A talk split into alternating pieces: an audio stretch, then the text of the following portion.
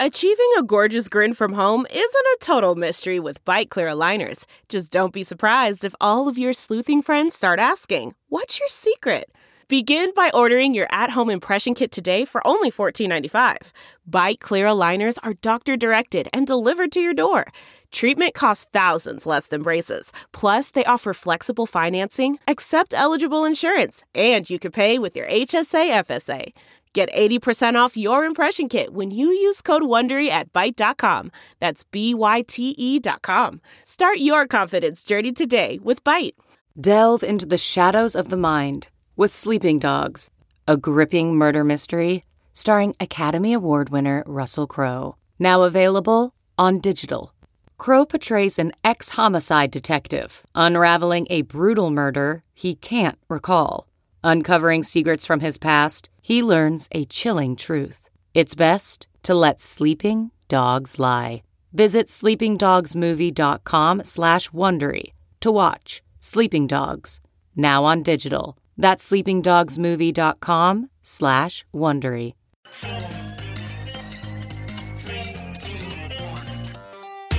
Welcome back to The Breakdown, an everyday analysis breaking down the most important stories in Bitcoin, crypto, and beyond, with your host, NLW. The Breakdown is distributed by Coindesk. Welcome back to The Breakdown. It is Friday, March 27th, and for those of you who were listening yesterday, I mentioned that there was going to be a really exciting guest today. That has been pushed back a week, but it's okay because I was feeling the need to actually try to almost take a step back and gather up my thoughts on what is just another in a sequence of literally insane weeks. It feels like 2020 has been a full decade in just 3 months. So today's episode is going to be the 7 themes that defined the week. And maybe I'll think of a more catchy title before I actually push it live, but 7 themes that define the week. So quickly, I'm going to talk about unlimited QE, CBDCs, central bank digital currencies, narrative shift to let grandma die, stimulus as corporate socialism, the lack and failure of institutional trust, surveillance, and the Bitcoin difficulty adjustment. So let's dive in. All right, so theme 1, unlimited QE. There was a remarkable interview last weekend on 60 Minutes with Neil Kashkari, who's a Fed Reserve president, where he effectively said, and I think I played this clip on Monday of this week, that the Federal Reserve had infinity dollars, infinity cash to do what they needed to do. What we heard at the beginning of the week was a new policy of unlimited QE. The week previous, the Fed had come out with $700 billion in market support activities, including $500 billion to buy treasuries and then another $200 billion to buy mortgage-backed securities. Well, they extended that to effectively an unlimited amount this week. What's more, there was a shift in what they allowed themselves to buy, right? So they weren't just limited to treasuries and mortgage-backed securities anymore. They actually started to go into the corporate bond market, which has just huge implications. It's something that just hasn't been done previously. And again, I think on Monday, I started with a little clip from Travis Kling from last fall, where he said that the forms of QE were going to be increasingly more exotic. And I think that corporate bond buying program is exemplary of that. Now, we would find out later in the week that BlackRock would be both the recipient of and administrator of a number of those bond buying programs, which is a whole separate issue. But the week kicked off with unlimited QE. Now, one quick note on that. How did it resolve? Well, Caitlin Long says, good news, Fed balance sheet up, quote, only $600 million this week, to $5.3 trillion from $4.7 trillion last week. I was expecting more. Prediction: before crisis ends, it will far exceed $10 trillion. In short term, huge dollar demand because short covering, but it won't last. Then timber? All right, next up, CBDC, central bank digital currencies, or more specifically, a digital dollar. So at the beginning of this week, when things got going, one of the big questions was what the stimulus package was going to actually look like. And there was a proposal put forth by Nancy Pelosi on Monday night that included a proposal for a digital dollar. In this context, the digital dollar was about something very different than we've seen previous digital dollar ideas from researchers and thinkers. This was basically an answer to the how are we going to get money in the hands of people question. So the way that they proposed it is that everyone would have an account effectively directly with the Fed called a Fed account, that would be able to put that stimulus money, whatever it ended up being, directly into those accounts. This got a huge number of people in the crypto world talking, well, beyond the crypto world as well, in the finance world. So this was dead on arrival. Let's just put it out there. It did not make it very long in terms of the proposals. Nancy Pelosi's whole plan wasn't really what ended up being there. But it was a remarkable moment in terms of shifting the Overton window, where the digital dollar all of a sudden was something that people were thinking about in a major context as an answer to a real problem rather than as some thing that was theoretical and in the future. So the problems with this plan, numerous that they were, one, the biggest, I think, had to do with the relationship between citizens, the Fed, and commercial banks. This Fed account would effectively go around that relationship, mitigating the need for that intermediary. And there's a whole conversation to be had about whether that's, one, a good thing, or B, inevitable, but it also brings with it a whole lot of problems, right? As soon as the Fed can instantly put money into accounts, it can also withdraw it, right? So there's way, way more control inherent in that system.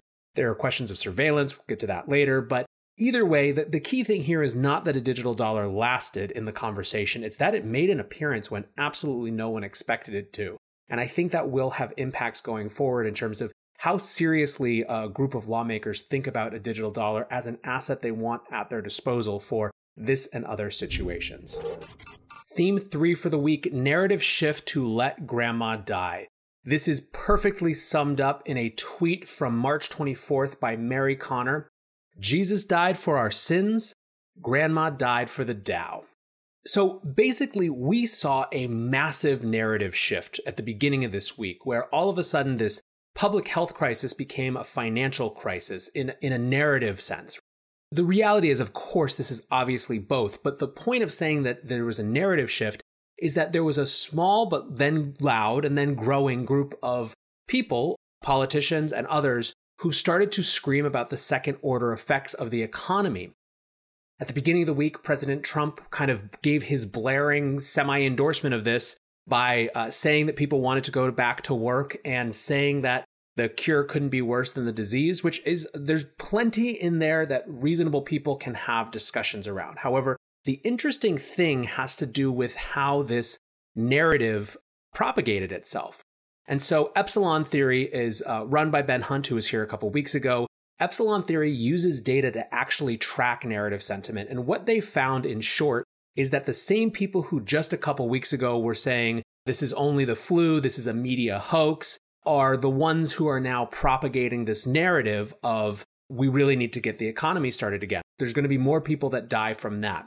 Now, there's an underlying piece of this that is incredibly depressing, which is the callous dismissal of a generation. People went so far as to actually tweet things like, my grandparents would rather die than let the economy go into depression, and all this sort of crazy, extreme, binary thinking. And that's what was frustrating to me. We talked a lot about this on my podcast with Mark Yusko earlier this week. The idea that somehow these things are mutually exclusive and that you just get to choose health or economy is just lunacy. But it shows the reward structure of social media and media more broadly to have these sort of super simple talking points. It was just a remarkable moment and a really important narrative shift that I think we're still in the middle of right now. Now, the good that might come of this is that we do need to start having more specific plans for how we come out the other side. But guess what? That's going to involve both health outcomes, specifically testing and a really rigorous testing apparatus, as well as specific decisions economically around when people can go back to work, which groups can go back to work. That's a conversation that's being had now, but it was jarring to see how fast we went from lockdown to let grandma die. Theme 4 of the week was the stimulus as corporate socialism. So Wednesday night, we got word that a deal had been reached, a $2 trillion deal. That's just the fiscal Congress-approved side of things, not the unlimited checkbook that the Fed has.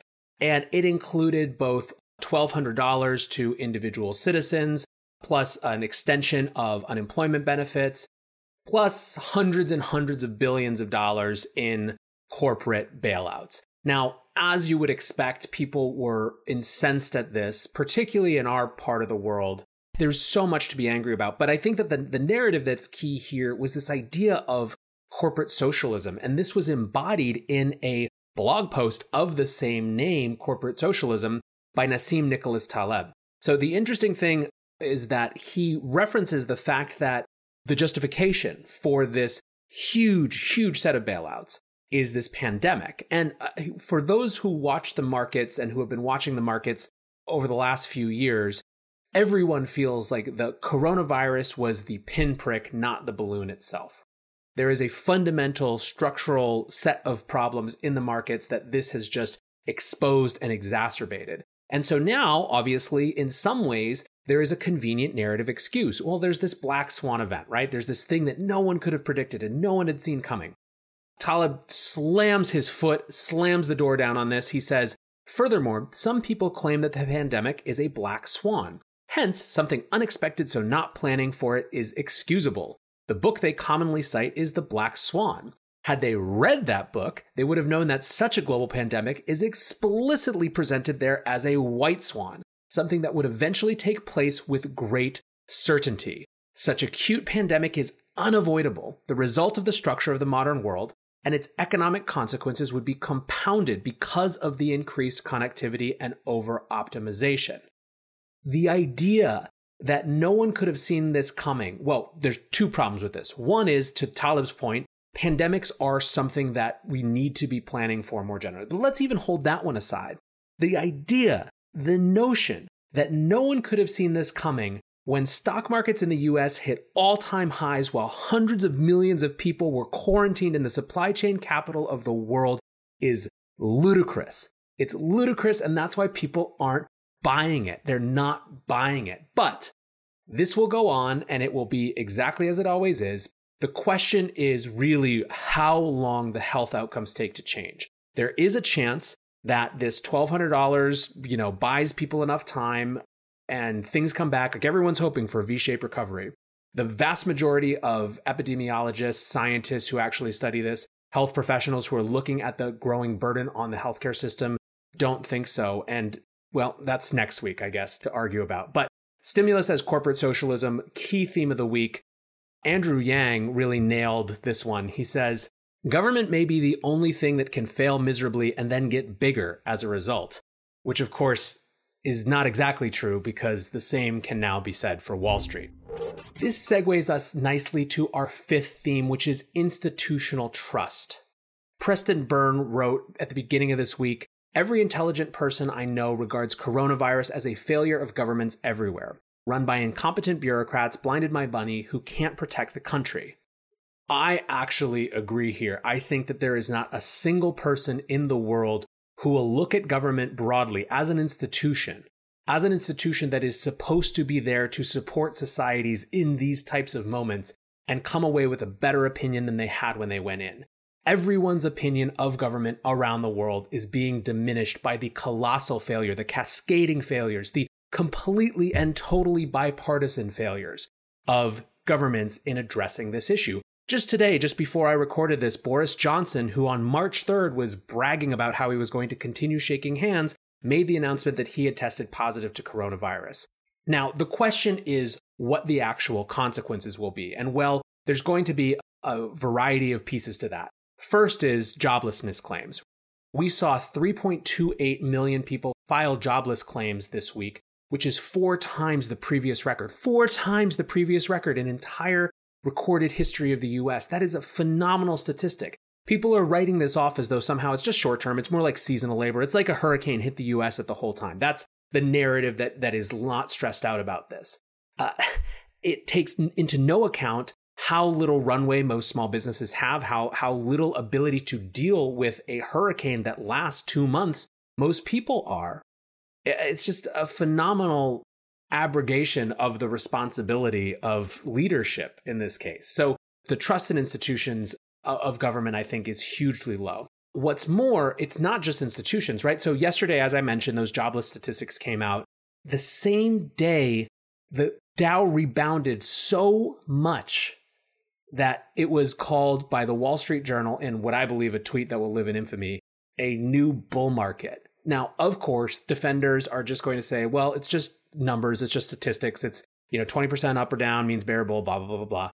It's lunacy that on the same day that this jobless report comes out, where 4 times the number of Americans filed jobless claims than have ever in history, the market had one of its biggest rises ever.